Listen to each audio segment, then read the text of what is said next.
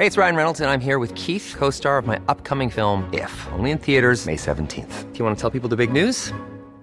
All right, I'll do. Sign up now and you'll get unlimited for $15 a month in six months of Paramount Plus Essential Plan on us. Mintmobile.com slash switch.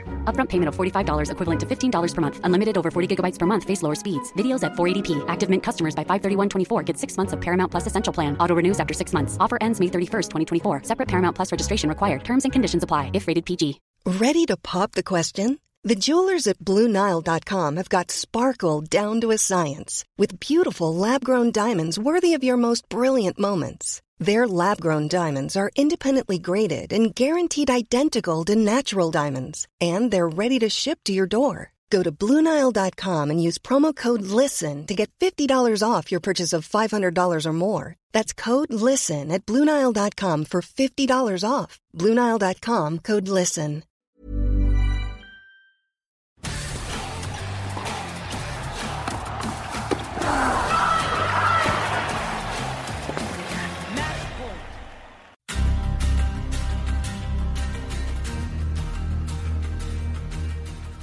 Benvenuti a Schiaffo al Volo, il podcast di Eurosport sul mondo del tennis. Io sono Simone Eterno, insieme a me Jacopo Lo Monaco, puntata numero 7. Ecco gli argomenti della settimana.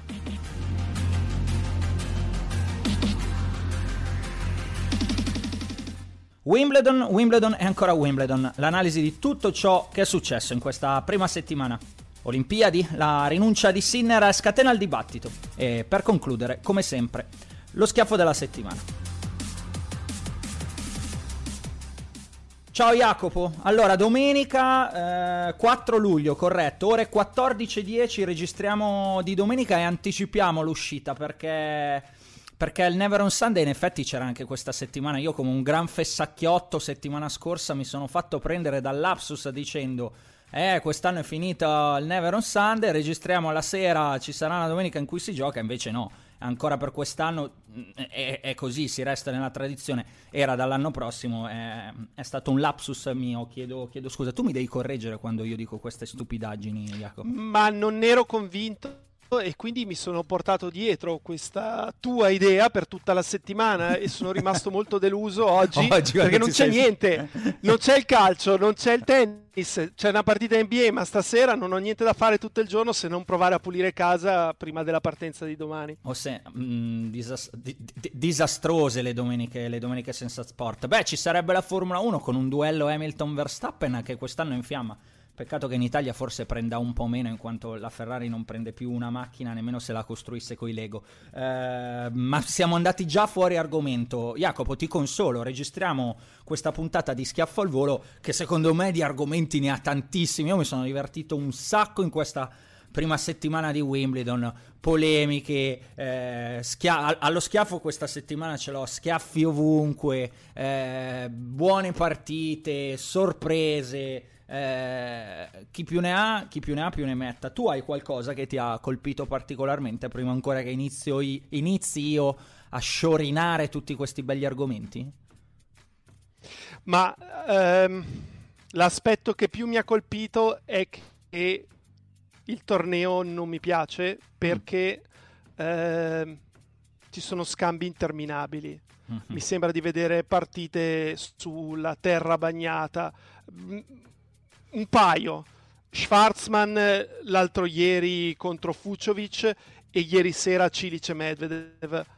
Cioè Medvedev ha fatto un match tatticamente proprio tennista terraiolo di fine anni 70, era 7 metri dietro la riga di fondo si difendeva fino a quando Cilic non ha avuto più benzina e quindi sì, ha avuto ragione lui perché l'ha vinta anche nettamente al quinto perché poteva finire 6-0 però una noia mortale e, e a allora... me vedere Wimbledon così mi fa schifo. E allora vedi che vieni dal mio amico Nicolino Kyrgios che fa make it grass, make it real for them. È, è, è, tutta la settimana, tutta la settimana, le due partite, un set che ha giocato prima dell'infortunio addominale che l'ha costretto, che l'ha costretto al ritiro contro Geali Assim eh, ci sono stati vari, vari, sproloqui del buon Nicolino che eh, insomma sottolineava quanto tu dicevi, non, non, non, è, più, non è, più, l'erba eh, di un tempo. Eppure i tennisti oh, si sono lamentati, eh? cioè si sono lamentati perché scivolavano sull'erba. Eh, io ho visto anche eh, il buon Ben Rottenberg sul New York Times fare una serie di polemiche su Twitter dicendo eh, cosa è successo dopo chiaramente poi il ritiro di Serena Williams no? che, che, è caduta, si è fatta male, è stata costretta appunto ad abbandonare. Allora è, è nata un, una serie di... Eh, polemicone, mettiamole così, su Twitter dove si insinuava che i campi eh, non fossero gli stessi, che siccome aveva piovuto c'era umidità. Regà, è l'erba. Cioè, non potete pensare di giocare uguale a come si gioca sul cemento, sulla terra. È l'erba, ti adatti all'erba, sull'erba si scivola. Ma sbaglio io, Jacopo, o qua sei diventato un vizio costante? A proposito di vizi, settimana, settimana scorsa ne avevamo discusso. Cioè, mm, si lamentano perché scivolano sull'erba. È erba, si scivola, bisogna prestare più attenzione, bisogna muoversi in maniera diversa. Ma sono matto io o che cosa?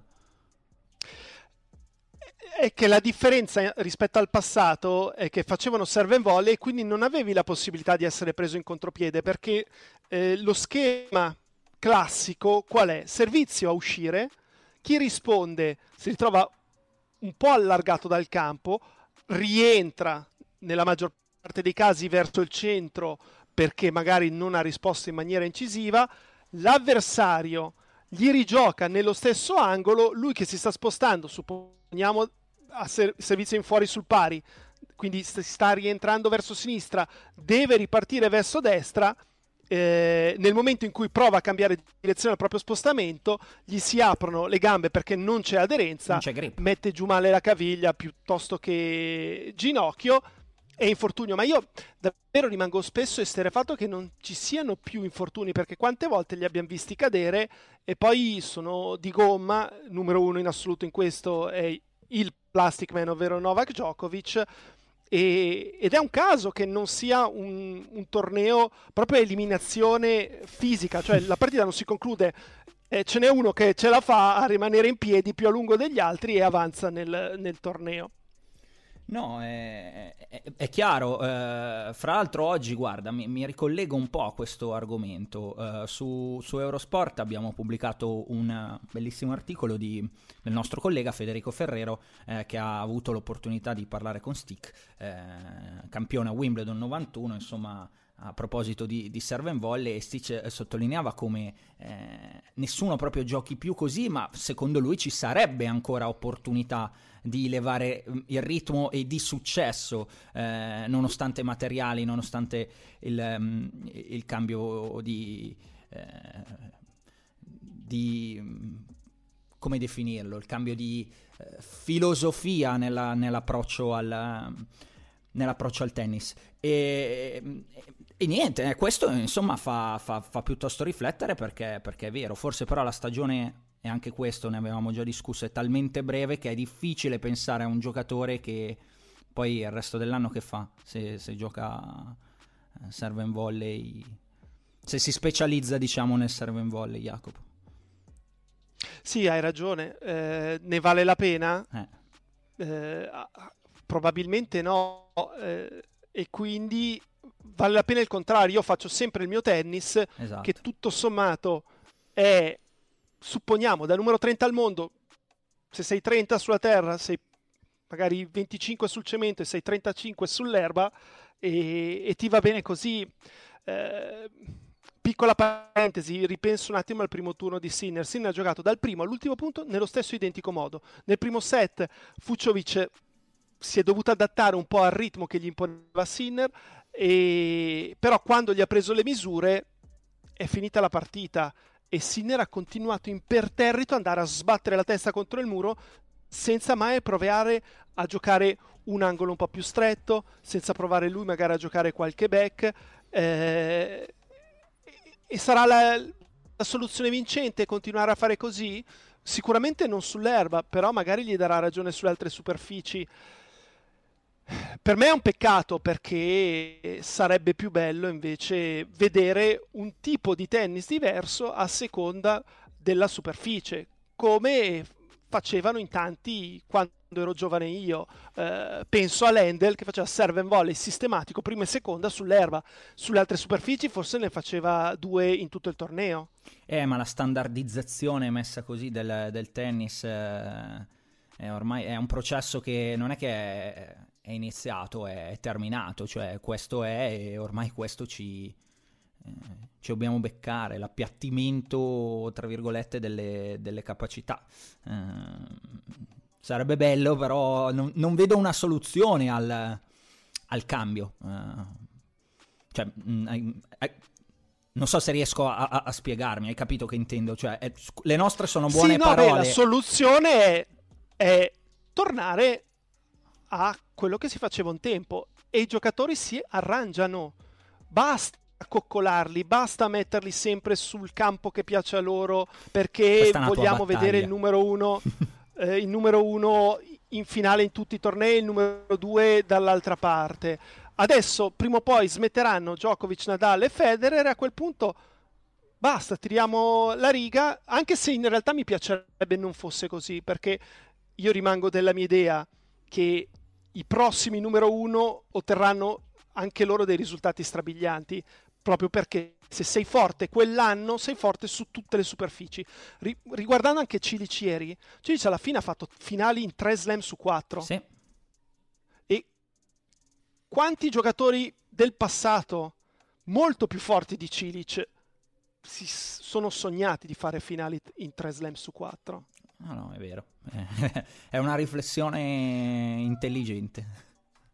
Però, però Simone, eh, vedendo giocare Corda, allora dico, beh, si può anche fare un tennis leggermente de- diverso, perché Corda comunque è un giocatore completo.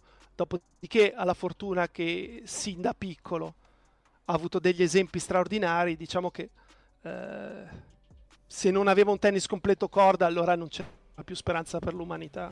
no, poi peraltro in una famiglia di discreti sportivi, visto che citi Corda, insomma, dove credo si sia cresciuti a pane sport, visto anche l'esempio delle sorelle eh, dominanti nel mondo del circuito del golf femminile. Eh, ascolta, hai citato Sinner, dai, andiamo al capitolo italiana, settima- italiani. Pardon, settimana scorsa avevi detto sarei contento di vederne due alla seconda settimana, tac, due alla seconda settimana, Matteo Berrettini e eh, Lorenzo Sonego. Eh, direi anche in maniera piuttosto convincente per quanto il tabellone, bisogna dirlo, fosse tutt'altro che impossibile per entrambi.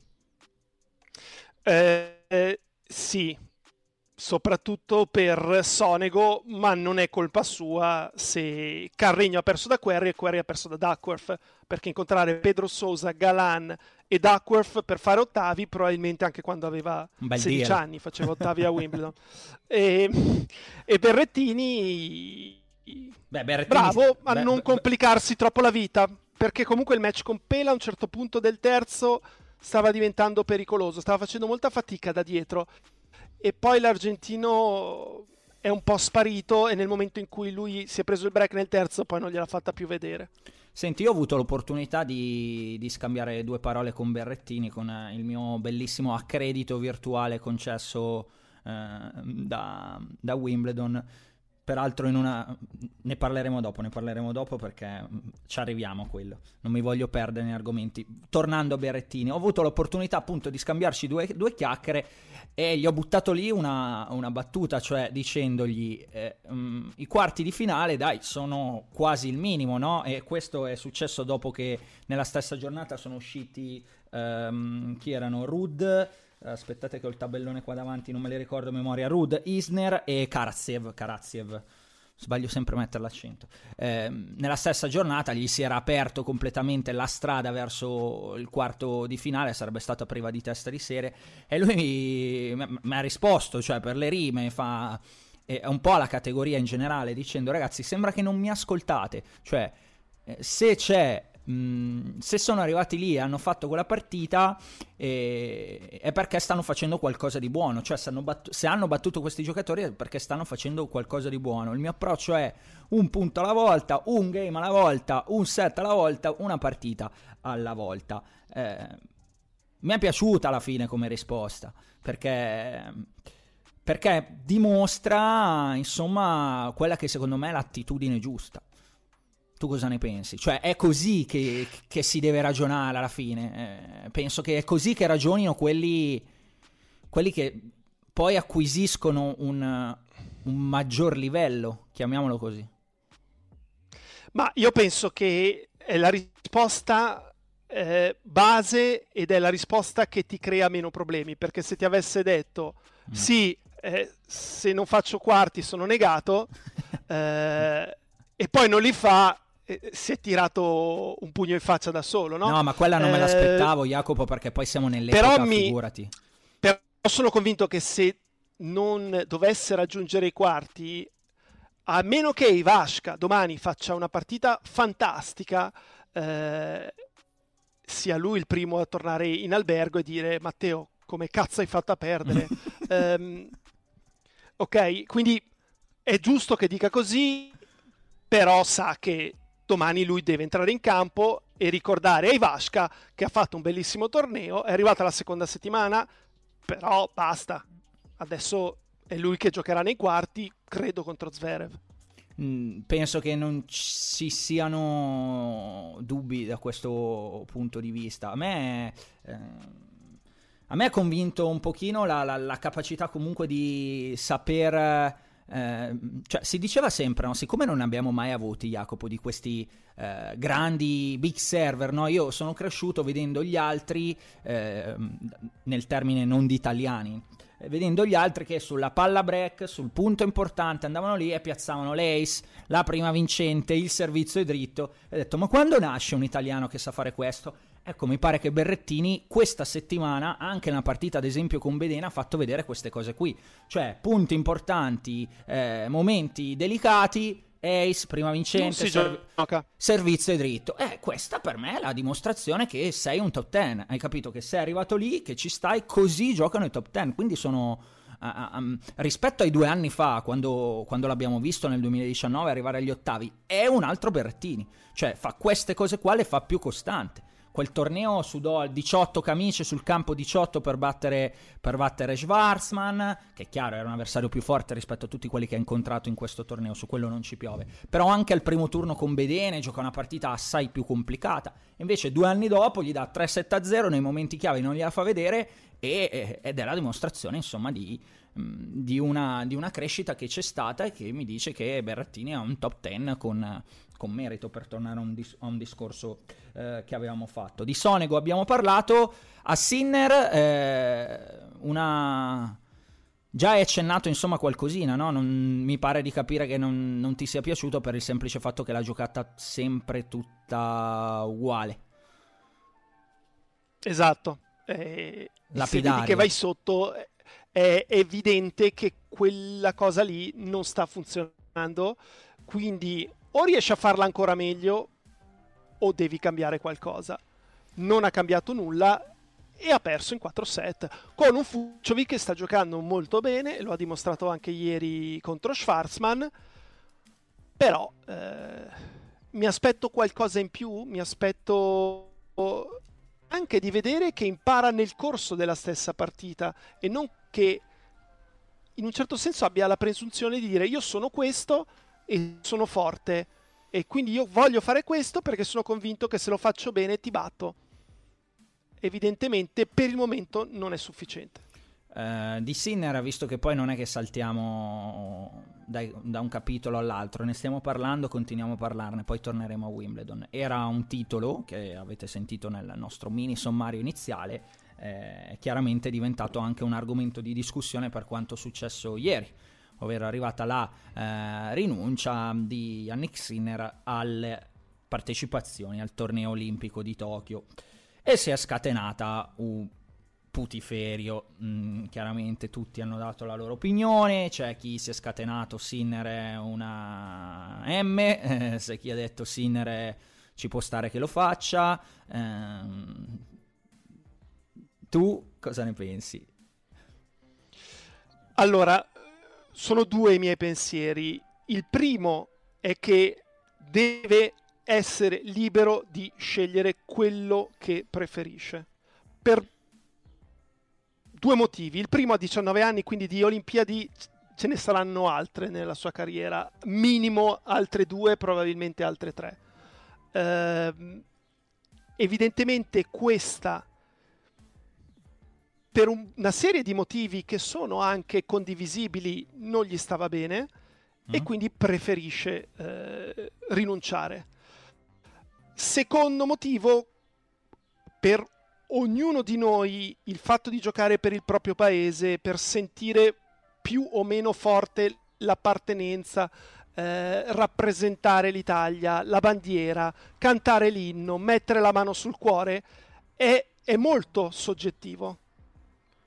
Eh, secondo me Sinner da piccolo non è cresciuto con questa grande appartenenza all'Italia perché per come ho conosciuto i ragazzi e ragazze che provengono più o meno da quella zona, eh, da quella zona non è che proprio si sentono italiani convinti.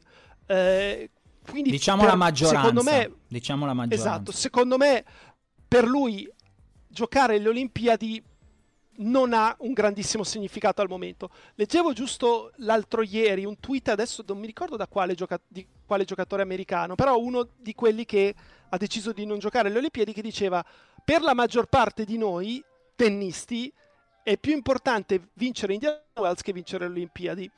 E mi ha fatto riflettere perché comunque ha usato il plurale e ci pensavo e pensavo anche a un Ljubicic che ha vinto un Master 1000, a un Isner che ha vinto un Master 1000, piuttosto che Massu che ha vinto le Olimpiadi. Baratterebbero i rispettivi successi. Io credo Massu no, ma perché vincere una medaglia d'oro per il Cile ha un significato... Eh, la Puig. Sì, senza, senza, misura, rimarrà nella storia certo. del proprio paese per sempre. Per un americano sicuramente vincere una medaglia d'oro alle Olimpiadi ne vincono 40 per giochi, quindi ha molto meno significato. Eh, la cosa che non mi è piaciuta è che abbia aspettato il 4 luglio.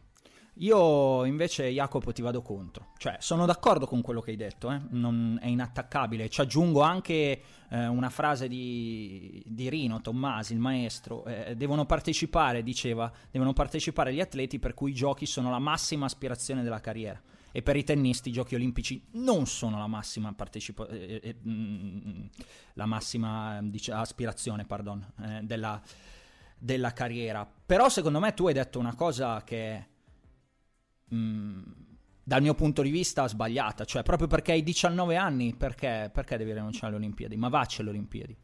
Anche perché hai fatto male a Wimbledon, te ne vai alle Olimpiadi che si giocano sul cemento, prepari quella che in poche parole sarà breve, poi la stagione americana è quello che viene, viene, senza pressioni, è un torneo di una settimana, è un torneo 2 su 3, vacci, giocali, quello... Perché senza pressioni? Ma senza pressioni, Jacopo, perché tanto le pressioni eh, credi non che non è vero, le... perché se perde al primo turno non le avrà? dicono Ma scusami, eh, non le avrà comunque. Ma le avrà comunque. E allora, però evidentemente andare a Tokyo, ritrovarsi in una situazione di disagio mm. eh, a scapito di preparare bene i 2000 sul cemento in Nord America e lo US Open, lui dice vado alle Olimpiadi e rischio di fare male i tre tornei successivi. Secondo me la mia migliore preparazione è andare a giocare agli Open del Canada, andare a Cincinnati e fare lo US Open. No, no, vabbè, perché ma il suo ragionamento magari lui pensa ancora di, di, arrivare a Torino, è decimo nella classifica virtuale attuale. Eh, si è allontanato ovviamente con due primi turni in due slam, però tuttora è decimo a quanti punti? Iniziano ad essere un po' tanti, a 900 dall'ottavo. No, è... no scusami, a 900 dal settimo. Comunque non mi, eh... non mi, convince come spiegazione personalmente, cioè resto della mia idea proprio perché l'unica cosa che mi convince è ok, non voglio andare a fare la... Il, non voglio sottopormi al regime nazista eh, del, del, del, del del protocollo olimpico dove non potrò respirare se non chiedendo il permesso a qualcuno. Ok, quindi quello bolla, controllo totale, a parte che c'è anche più o meno magari un po' più allentato negli altri tornei e Wimbledon non faceva una differenza. Parlando con Fognini questa settimana mi fa qua abbiamo l'ora d'aria, eh, quindi, eh, quindi, più o meno è la stessa cosa. Ok, quindi anche lì ancora ancora, chiaro, c'è il viaggio dall'altra parte del mondo, tutto quello che vuoi. Però, ripeto, io penso che se vai in Indian Wells, eh, oh, pardon, Indian Wells hai detto prima, mi è venuto un lapso, se vai in Canada e vai a Cincinnati e vai US Open e fai di nuovo primo turno, primo turno, la pressione ce l'ha uguale. Cioè, quindi è, vedo il torneo olimpico esattamente come un altro torneo, un torneo che si poteva tranquillamente fare e mm, un'esperienza comunque per quanto sarà un'Olimpiade meno succulenta, meno eh, simbolica rispetto a un'Olimpiade reali dove ci sono scambi culturali, dove c'è tutto il bello, questa è fatta perché si deve fare, diciamoci la verità, eh, penso che sia un'opportunità mancata e non lo so, un voler forse quasi un po' scappare da un momento non positivissimo, ma mm, ripeto, non, non, non mi è piaciuto tantissimo personalmente, quindi questa volta non, non siamo d'accordo. Capitolo Sinner direi, direi... Vuoi aggiungere altro? Vuoi chiudere con qualcosa qual, qual, con Sinner? No, no, no, va bene così. Va bene così, va bene così. Abbiamo dato... Non credo che abbia deciso ieri o mm, oggi. Sì. Io, e, e, l'ultima, l'ultima perché mi è venuta um, così. Credi... Quanto ha inciso il management? Cioè, te la giro diversa. Pensi che con un altro management se Yannick Sinner fosse ancora sotto Max Sartori, ok? Eh, secondo te andava alle Olimpiadi? no, non lo, non lo, so, non lo so. Non lo so. Credo che lui andava convinto e di suo non è che boh, secondo me se uno gli diceva devi andare per questo, questo, questo, questo motivo, probabilmente si convinceva. Sì. Aveva qualche dubbio, ne ha parlato e, e i dubbi sono diventati ancora più importanti e ha deciso di non andare. Detto questo, io non sto attaccando nessuno, eh? decisione legittima, cioè do solo una mia opinione personale, opinabilissima, come peraltro io e te già siamo su opinioni contrastanti, quindi non è un attacco, non, è, non vuole essere un attacco, non vuole essere niente. Dico solo, per me ci poteva stare andarci, tutto lì. Eh, poi non ci va, eh, non, è, non, è, non, è, la fine del mondo, anche perché ci va um, comunque un altro ragazzo che penso che magari anche lanciato dentro così all'ultimo non se lo aspettasse possa far bene, Lorenzo Musetti. Eh, torniamo a Wimbledon, direi, eh, perché non abbiamo ancora parlato di Roger Federer, non abbiamo ancora parlato del uh, cammino di Djokovic, um, non abbiamo parlato di tante cose. Di... Da cosa vuoi partire? Da Federer, dai, partiamo da Federer, perché secondo me è stato un... Mm, segnali positivi. Cioè, io ho visto la prima partita e, oh mamma mia. E invece poi da Gasquet ho detto, meh, un po' meglio. E con Norri non mi aspettavo, ti dico la verità, che vincesse. Eh, ehm, ho sentito anche Paolo Lorenzi, insomma, a Sky, che diceva: Ma a parte Norri, favorito con Federer per, per tutto quello che è successo. E, e la pensavo ecco, queste lui. cose però mi mandano, mi mandano fuori di testa. Ok, perché? Lo sai benissimo perché. Perché Ma no... perché se tutti i book del mondo dicono che Federer è, è dato a una certa quota, vuol dire che è il favorito. Quindi dire il contrario è un errore, vuol dire dire qualcosa che non è vero, cioè è falso.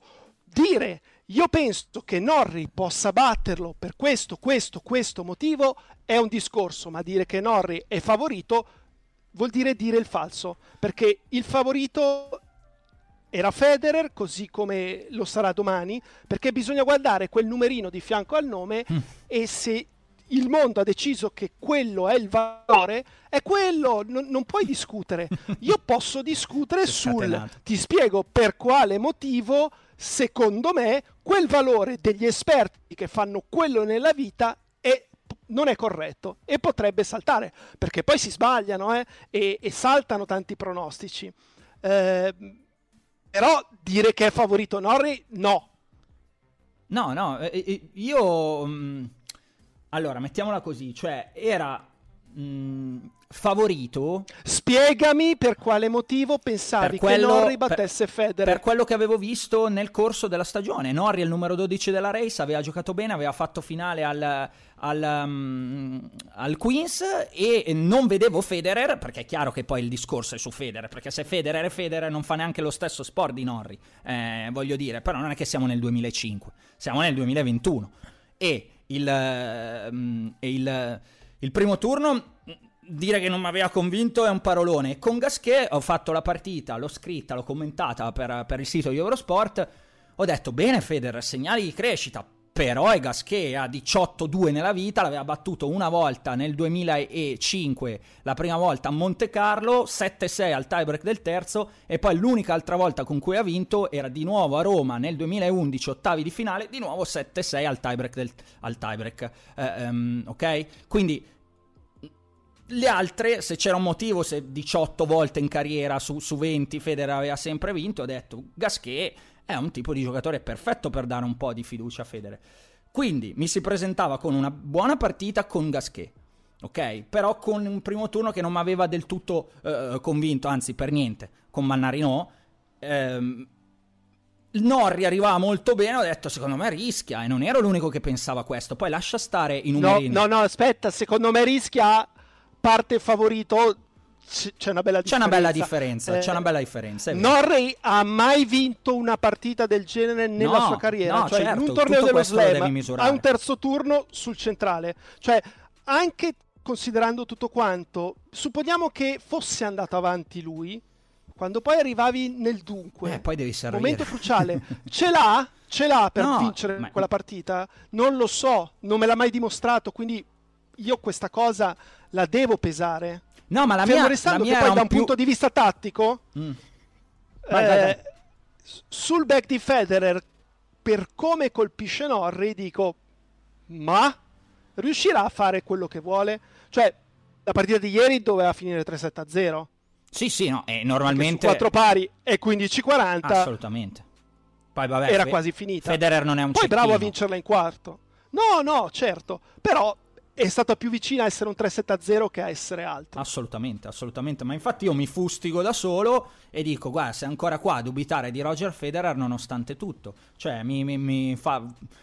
Chino il capo, come si dice, e, e, imparo ancora una volta, nonostante tutto, una lezione che il signor Federer a 40 anni eh, mi ha dato. Mi ha detto, mai dubitare di me su questo campo, anche se vengo da due operazioni chirurgiche, io Norri te lo metto a posto come so fare io. Tant'è che eh, adesso con, parliamo del match con Sonego a questo punto, eh, Jacopo. Come, eh, come, lo vedi? Io ho chiesto a Berrettini se aveva qualche consiglio da dare a, a Sonego e Berrettini mi ha risposto: Ma te la devi godere, cerca di godertela e fartela durare il più possibile, cosa che io non sono riuscito troppo a fare due anni fa. È così?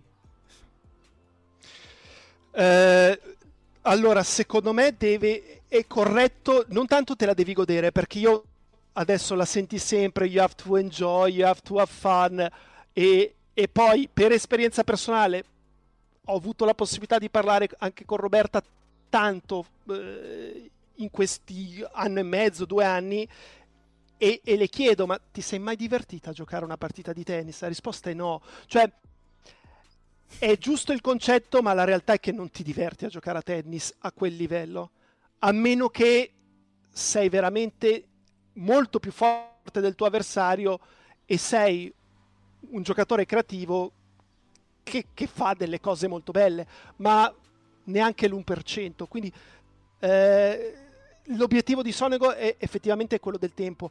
Più minuti passi su quel centrale contro Federer e meglio è per te, perché è un'esperienza che non ha valore. Cioè, davvero sì, te la porti fino a quando far... ha 108 anni. Esatto, e, e qualsiasi altra cosa che dovrai affrontare di simile in futuro, hai appunto 180 minuti, 190, 160 di esperienza dalla quale poi trarre delle, delle, conclusioni. Io credo ci sarà più partita rispetto al match del Roland Garros di due anni fa. Uh-huh. Sonego è più forte, è più sicuro, è più convinto e Federer è meno forte. Quindi? Se dovessi da fa... qui fammi un prono, a, dai, a fai un più... prono. Fai un prono, visto che andremo non... in onda già, andremo online tra poco. Quindi lo registriamo, ragazzi. Allora, chi ci sente, ci sente subito e ci sente me prima della partita. Non vince più di un set. Mm, ok. Eh, va bene, abbiamo parlato, abbiamo parlato di, di Federer. Tu, tu, eh, no, dimmi tu. Ah, vuoi, vuoi, anche la mia? Eh mm. sì, eh. Allora, io a un certo punto ieri mi sono illuso che stavo gu- quando ho visto Medvedev sotto con ehm, con con Cilic con, con Cilic, esatto, scusami, non mi veniva, ho detto... Ma... Ti sei visto Sonego Berrettini in semi? No, no, no, mi sono visto Federer in finale. Ho detto, vabbè, ah, Federer okay. batte Sonego, poi visto che c'è Cilic eventualmente lì o Urkac, tutto sommato è un bel quarto e, e, e a quel punto poi con Berrettini o, o Zverev eh, non parte sfavorito. E quindi mi so- sono passato dal vedere Federer fuori con Norri a vederlo in finale, giusto perché sono una persona equilibrata. Eh, però, poi, però poi no, poi mi sono fermato. No, penso anch'io che... Ti posso dire una cosa? Penso Simone? che Federer batterà Sonego. A una settimana dalla finale non auguro a Federer di giocare in finale con Djokovic. No. eh, eh no, poi, però sarebbe comunque se... bello vederlo eh, se posso. Perché... Ha tempo sei giorni per crescere, ma se va in finale con Djokovic, Finisce il Federer che abbiamo visto finisce male. Finisce sono... molto male. No, sono d'accordo, però... Cioè, finisce tipo Apollo Ivan Drago. Va bene. Però posso dire che con Federer fermo da un, due anni praticamente, con due operazioni al chirurgico, con che perde da. che si ritira a Parigi perché vuole conservare il fisico, che perde da Aliassim sull'erba, eh, eh, prende, torna a Wimbledon e va in finale, sarebbe comunque una bella storia da scrivere. Quello Posso girare la domanda a chi ci ascolta? Gira. Ai tifosi di Federer.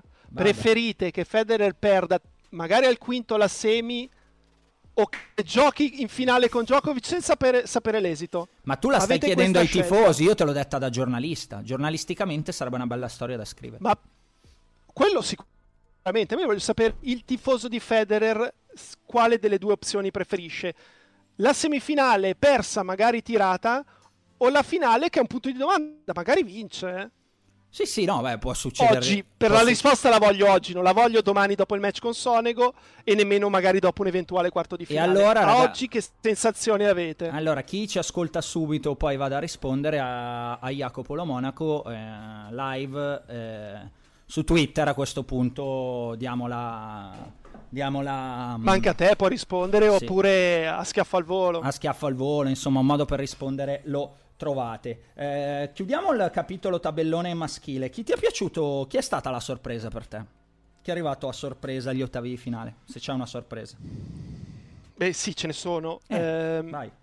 Esprimi. Garin, al, Garin agli ottavi non sta né in cielo né in terra. Anche lui come tabelloni. Sapata, Polmans, Pedro Martinez. Not too bad. Però. eh, Fuciovic mi ha sorpreso per come ha giocato eh, perché veniva da mesi di schifezze. Per questo mi ha sorpreso, non perché non possa valere gli ottavi di finale. Tra l'altro, secondo me, domani, nonostante Rubliov l'abbia tirato scemo quest'anno, ha le sue chance. Mm-hmm. Eh, però, appunto, mi ha sorpreso. Eh, e lo stesso Urkac, che dopo Miami non ne aveva combinata mezza giusta, non ha ancora perso il servizio. Unico giocatore che è approdato agli ottavi senza aver mai perso il servizio. Musetti, Ghirone e Bublik, peraltro gli avversari incontrati, Bublik e Musetti, insomma, due non malissimo. E anche lui, secondo me, domani ha le sue chance con Medvedev. Però, però, allora, abbiamo, abbiamo fatto a tutto tondo, direi, gli argomenti del tabellone maschile. Entriamo nella parte crispy. Uh, il tabellone femminile. Eh, dopo due turni, Jacopo, ehm, c'erano fuori sei delle top 10. Eh, Svitolina, Kenin, Andrescu, Serena Williams, eh, Bencic e eh, Kvitova. Cioè, scusami, delle top 10, delle prime 10 del seeding. Eh, per dirla in maniera corretta, come fanno quelli bravi.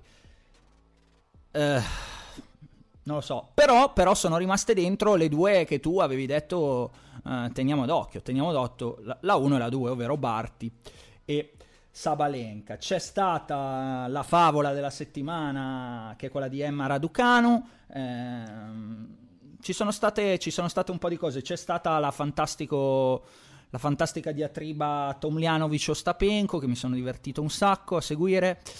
Da dove vuoi partire? No, scegli tu, dai. Scelgo io? No, allora partiamo dal fatto che siano uscite 6 delle, delle prime 10 del CD.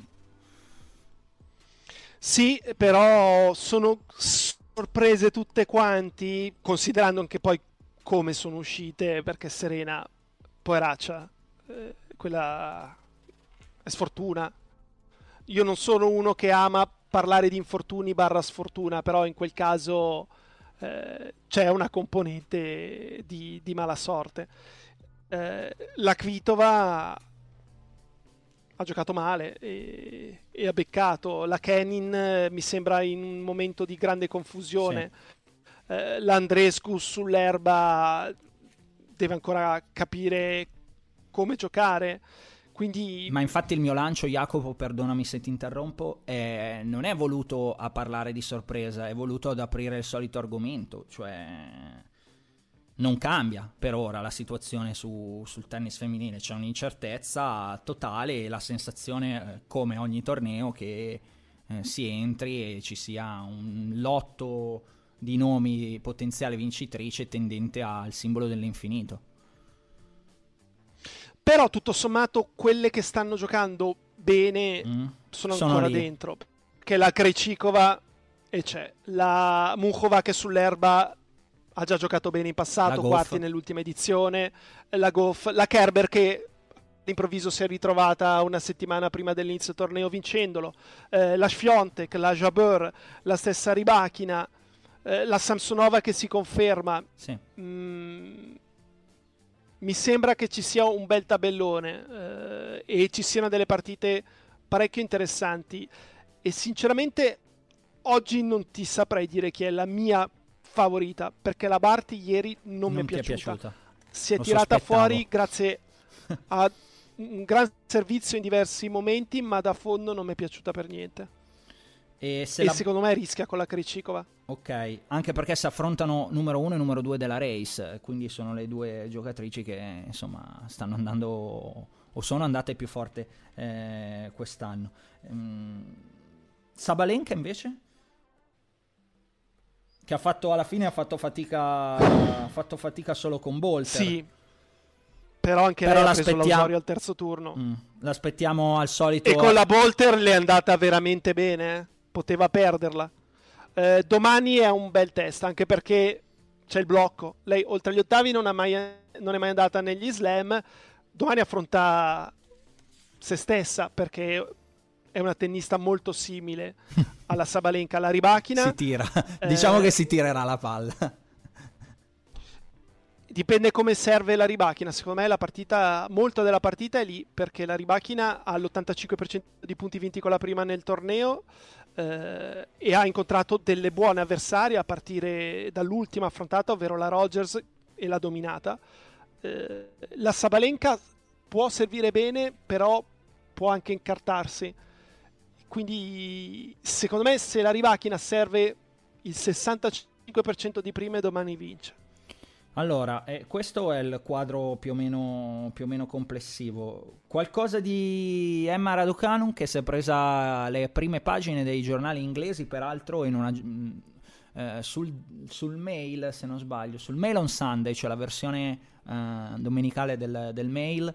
Oggi c'era la mm, la pagina divisa esattamente a metà. Da un lato c'era Harry Kane nell'Inghilterra, chiaramente in semifinale dell'Europeo, e dall'altra c'era la foto di questa ragazza, numero 338 del mondo. Non aveva mai vinto, eh, non aveva mai giocato chiaramente uno slam, non aveva mai giocato neanche un main draw di un torneo WTA. Eh, si è presentata a Wimbledon con con questo cammino da favola che lo vede agli ottavi di finale, l'ultima la, la vittoria contro Kirstea. Eh, una storia molto contemporanea, eh, di quelle che piacciono, eh, perché il padre romeno, la madre cinese, nata in Canada, eh, però spostata fin da, piccolo, fin da piccola nel, in Inghilterra, eh, insomma ne ha praticati, ha praticato mille sport, leggevo, aveva scritto qualcosa eh, il nostro collega, sempre Riccardo Bisti, sul, ehm, sul fatto che facesse persino go-kart, insomma equitazione, ne ha fatte, ne ha fatte di ogni.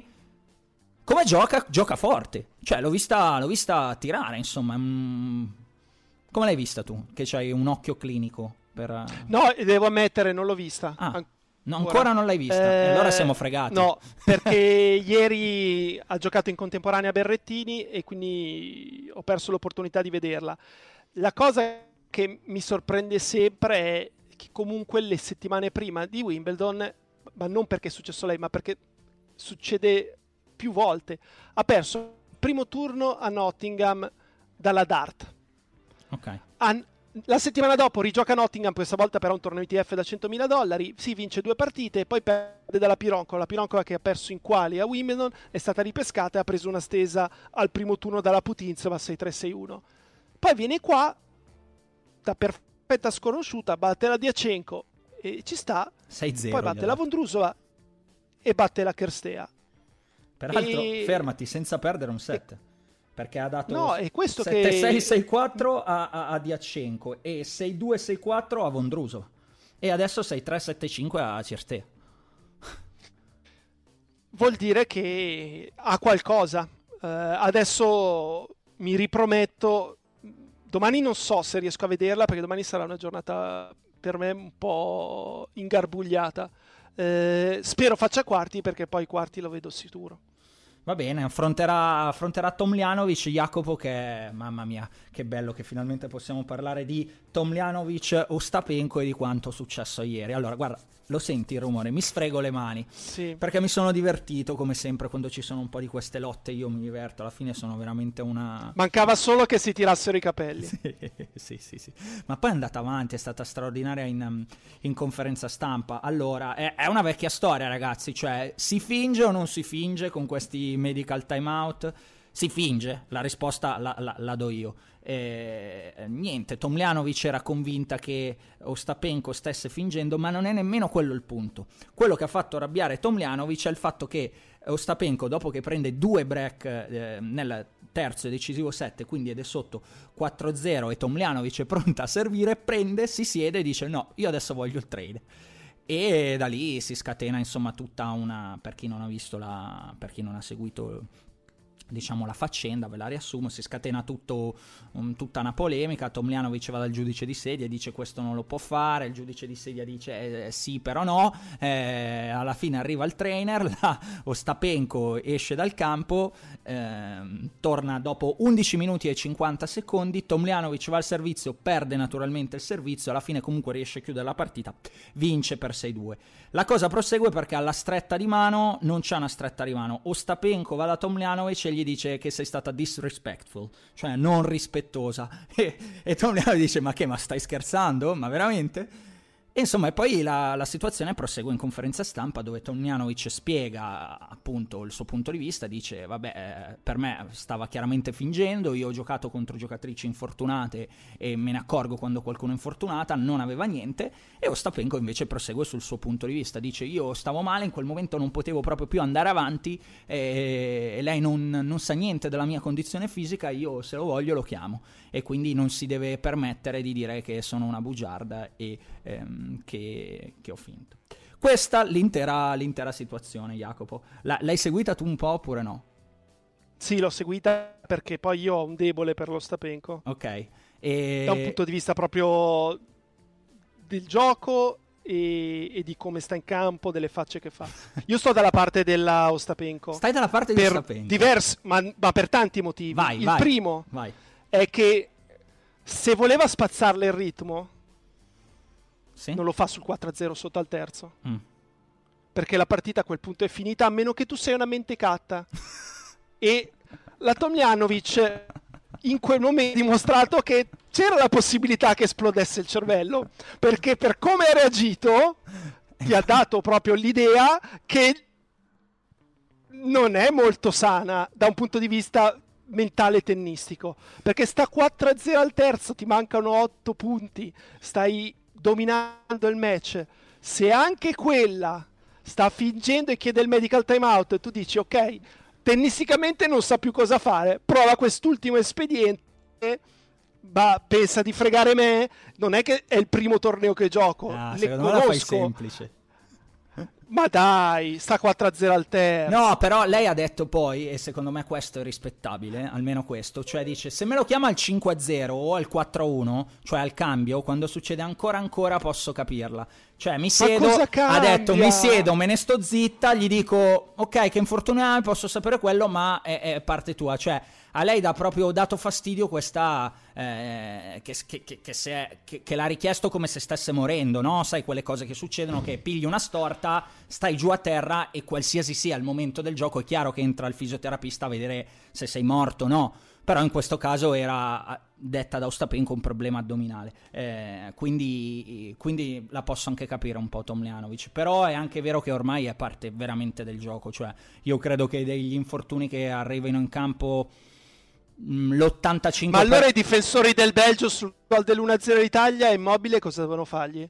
No, no, ma, ma, ma, fermati, fermati. Concludo tennis, non mischiamo le pere con Doveva le... esserci la Sharapova che entrava il meme e diceva checker pressure. Checker blood pressure, come no? Me, ma sempre Maria alla fine torniamo, andiamo, andiamo a ripescare. Eh, dicevo che l'85% per me sono cose fake cioè non, non sono quasi mai cose, cose reali. Eh, 80, dai, via. Su, su 10 interventi, 2 sono reali, 8 Ma sono a, ro- aspetta, a rompere aspetta. il ritmo. Quindi ormai è parte, Sicuramente, è parte del gioco Simone, e, e te ne devi fare una ragione, tutto lì. Dopo due ore di sforzo fisico, sì. prendersi una pausetta in un momento di difficoltà e avere una persona che ti tratta, ti fa un massaggino, sì. ti fa stare ma, meglio, ma no? Cioè, tutti noi andiamo a farci un massaggio perché dopo ci sentiamo meglio. Tu hai l'opportunità di farlo, è permesso dal regolamento, sì, certo. tra virgolette, ma sfruttalo, ma, ma, ma, va bene. Preferisco una come lo Stapenko che sul 4-0 al terzo non sa più che cosa fare, perché non sa più cosa fare, perché quella è veramente la mossa della disperazione, piuttosto che uno che sciolga. No, cioè, no, piuttosto no. che Sinner che continua a fare la stessa identica cosa e continua a perdere game e a perdere set e poi perde la partita e gli dice bravo, grazie, ci vediamo l'anno prossimo.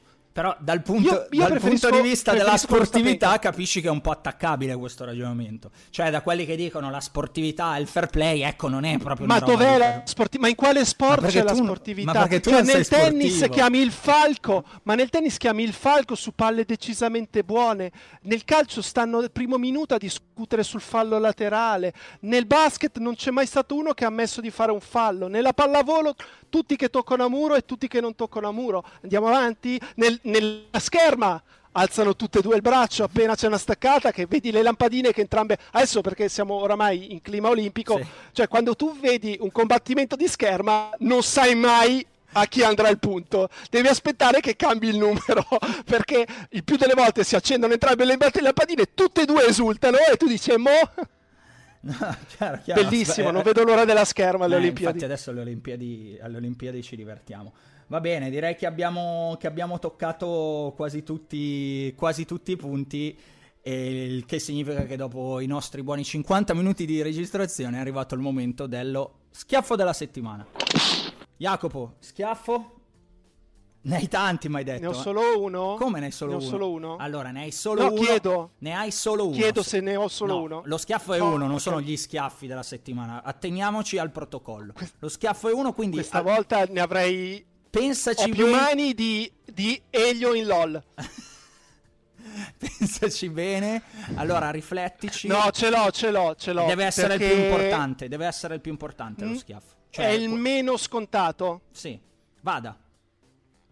Ok, lo schiaffo va a Vittoria Zarenka. Uh. Eh, vi leggo rapid- rapidamente la sua conferenza stampa post sconfitta al secondo turno con la Kirstea. Prima domanda, eh, ci vuoi parlare dei tuoi pensieri sul match? Risposta, non esattamente. Eh, capisco che non è stata la tua giornata, ma ci potresti spiegare insomma cosa è successo? Ho bisogno di più tempo per riflettere. E, e la tua avversaria è sempre un'avversaria difficile da affrontare. Sì, esatto. Fine. Ora, cazzo, sei Viz- Vittoria Zarenka. Sei al secondo cazzo, eh. La prossima sei espulso. Ci tocca sì, mettere pa- pa- pa- parental ecco, control. Ecco Ci tocca mettere parental e... control. Hai vinto due slam, benissimo. Delusione però non puoi andare in conferenza stampa e rispondere così perché non è corretto nei confronti anche dei tuoi fan eh, e di chi Vabbè, si è preso il tempo si è preso il tempo di venire lì e farti delle domande. Devi avere la dignità di dare delle risposte valide. Queste non sono risposte valide. Sai e non ma... mi sta bene che il moderator è intervenuto e ha detto ok, fermi- fermiamoci qui. Ma no! Eccolo qua. Allora vedi che tu arrivi al, mio, arrivi al mio schiaffo involontariamente. Ti interrompo perché il mio schiaffo della settimana, e vorrei di nuovo l'affetto... Il mio schiaffo della settimana va a Zumbledon. Zumbledon è la definizione che non è mia, mi sarebbe piaciuto fosse mia, ma non mi prendo i meriti, è di Stefano Semeraro. Eh, ovvero Wimbledon via Zoom, perché ne discutevamo settimana scorsa, insomma, crediti pochi eh, per la stampa internazionale, per le varie questioni, insomma, ne ho parlato anche con eh, Vanni Gibertini, collega di Ubitennis, e non va bene. Cioè, così non va bene, andiamo in una direzione che non va bene, perché tu hai citato il moderator e hai citato una cosa che è capitata anche a me questa settimana, ovvero eh, Berrettini che va nella main room, facciamo una domanda a testa, eravamo in tre, eh, eravamo io, Vanni e Riccardo Crivelli, eh, e finisce lì e non c'erano domande in, in, in inglese, peraltro è successo ieri, Fa, facciamo un, un, giro di domande a testa e ce lo portano via immediatamente. Eh, cosa che prima nelle conferenze one to one, one to one, perdon, nelle conferenze in fronte, quando ti danno la saletta, la conferenza viene in maniera tutta comunque diversa, ti danno un tempo e poi si sviluppa tutto un altro rapporto essendo dal vivo. Allora, io adesso posso capire tutto, però questa cosa dei moderator, eh, cioè del, del, secondo guadagnato, dell'atleta che magari viene dentro e ti risponde come Azarenka, allora interviene il moderator e te la porta via, è un controllo ancora più alto eh, del... Um, dei rapporti tra tennisti e giornalisti, che non è tanto per il rapporto tra tennisti e giornalisti, ma ci rimette la gente, perché poi comunque noi da queste cose qui diamo qualcosa, costruiamo una storia o diamo semplicemente le parole che hanno dato, che penso che sia qualcosa che interessi al pubblico a casa il pubblico lo vuole vedere e il pubblico è interessato magari anche a queste cose. Anzi, senza magari a conoscere gli aspetti eh, che ci sono dietro, sono parte del creare un audience del tennis. È controproducente quello che fanno. Sempre per, tra virgolette, viziare un pochettino i giocatori. Torniamo al solito discorso. No a Zumbledon, no a segare il più possibile, tenere fuori eh, giornalisti per creare una cricca più piccola e quindi più controllabile, quindi più inclina a non creare problemi. No, è controproducente, lo dovete capire, lo dovete capire perché sennò poi si crea un futuro dove alla fine si ripetono sempre le stesse cose, che è già un po' un presente che non interessa più nessuno, e poi non se lo guarda più nessuno, e poi allora voglio vedere che fine si fa. Ho parlato per 5 minuti, sembro il vecchio che si lamenta. Hai presente Old Man Yellowing? C'è quel meme col pugno a, a, con, con, nonno Simpson. Ecco, sembro, sembro quello, però io penso che sia un punto che eh, chi governa il tennis debba, debba, debba, prendere in considerazione e credo che questa pandemia mh, abbia accelerato un processo che loro già volevano fare, un processo negativo e quindi il mio schiaffo della settimana va, va a Zumbledon, al virtuale, alla negazione di, eh, di fare del giornalismo. Va bene, Jacopo, eh, hai altro? Vuoi aggiungere altro? Dai, te ne faccio fare un altro. Dimmi qual era il secondo schiaffo perché sono curioso io e poi chiudiamo. Ma no, mi, è giusto chiudere con quello che hai detto tu. Va bene, ok. Allora chiudiamo ricordando che l'hashtag è schiaffo al volo, eh, che ci trovate su tutte le piattaforme podcast e streaming, ovvero Spotify, Amazon Music, Google Podcast, Apple Podcast, eccetera, eccetera. Scegliete la vostra preferita, fate click, seguiteci, scaricateci, diffondeteci, ascoltateci. E basta, direi che ho usato tutto quello che si doveva usare. Jacopo, ci risentiamo a fine torneo. Eh... Sì, allora... Eh... Dica. Registreremo post finale campionati europei o prima della finale europei? Perché se per caso dovesse vincere l'Italia, Ma l'Italia vince, io credo che ma, ok, eh, che credo che Simone non sarà proprio in condizione di fare il podcast. Quindi lascio a te, eh, puoi anche pensarci, non devi dare una risposta immediata, puoi pensarci se preferisci farla appena finisce Wimbledon o dopo la vittoria dell'Italia che tu hai già proclamato. Mi tengo, mi tengo qualche giorno. Io l'ho proclamata, l'ho proclamata su Twitter eh, dopo il... Mm, sapete che mi piace espormi. Dopo il... Dopo aver visto i 5 cm del gol annullato Arnautovic, ho capito che le stelle sono con noi. E non ho, non ho, più dubbi. E poi siamo forti e giochiamo bene. Però hai sottolineato una questione importante: sì, potrebbe essere complicato eh, registrarlo post, post finale. Però ci penso, dai, insomma, posso mantenere comunque una certa lucidità giornalistica. Non mi sottovalutare così da questo punto di vista. No, però, visto che saremo insieme e visto che secondo me farai scorta di bottiglie di mirto potrebbe essere un buon viatico verso Mamma mia, che, bru- che brutta immagine che passa verso i, i nostri... Ehm, no, apprezzi, apprezzi in maniera importante perché comunque hai gusto e, e, e, senti molto bene i sapori. Cioè. Sì, sì. Al contrario una, mio, che ingurgito tutto come fossi un coccodrillo. Una, vo- una, volta, diciamo post-Covid non così tanto, però ci stiamo, ci stiamo, lavorando. Dai, appuntamento, vedremo, vedremo ragazzi, per voi arriveremo come al solito, come al solito insomma, nella mattinata. A differenza di oggi, torneremo nella, nella mattinata del lunedì eh, post Wimbledon. Attivate il subscribe direttamente in modo tale che quando usciamo, insomma, viene pubblicata arrivata in automatico, oppure seguiteci dagli altri canali. Con uh, Sonny the King anche questa settimana, eh, che sia magari di, eh, lanciato per la sfida contro Federer, vi lasciamo. Ciao, grazie Jacopo. Grazie a te Simone.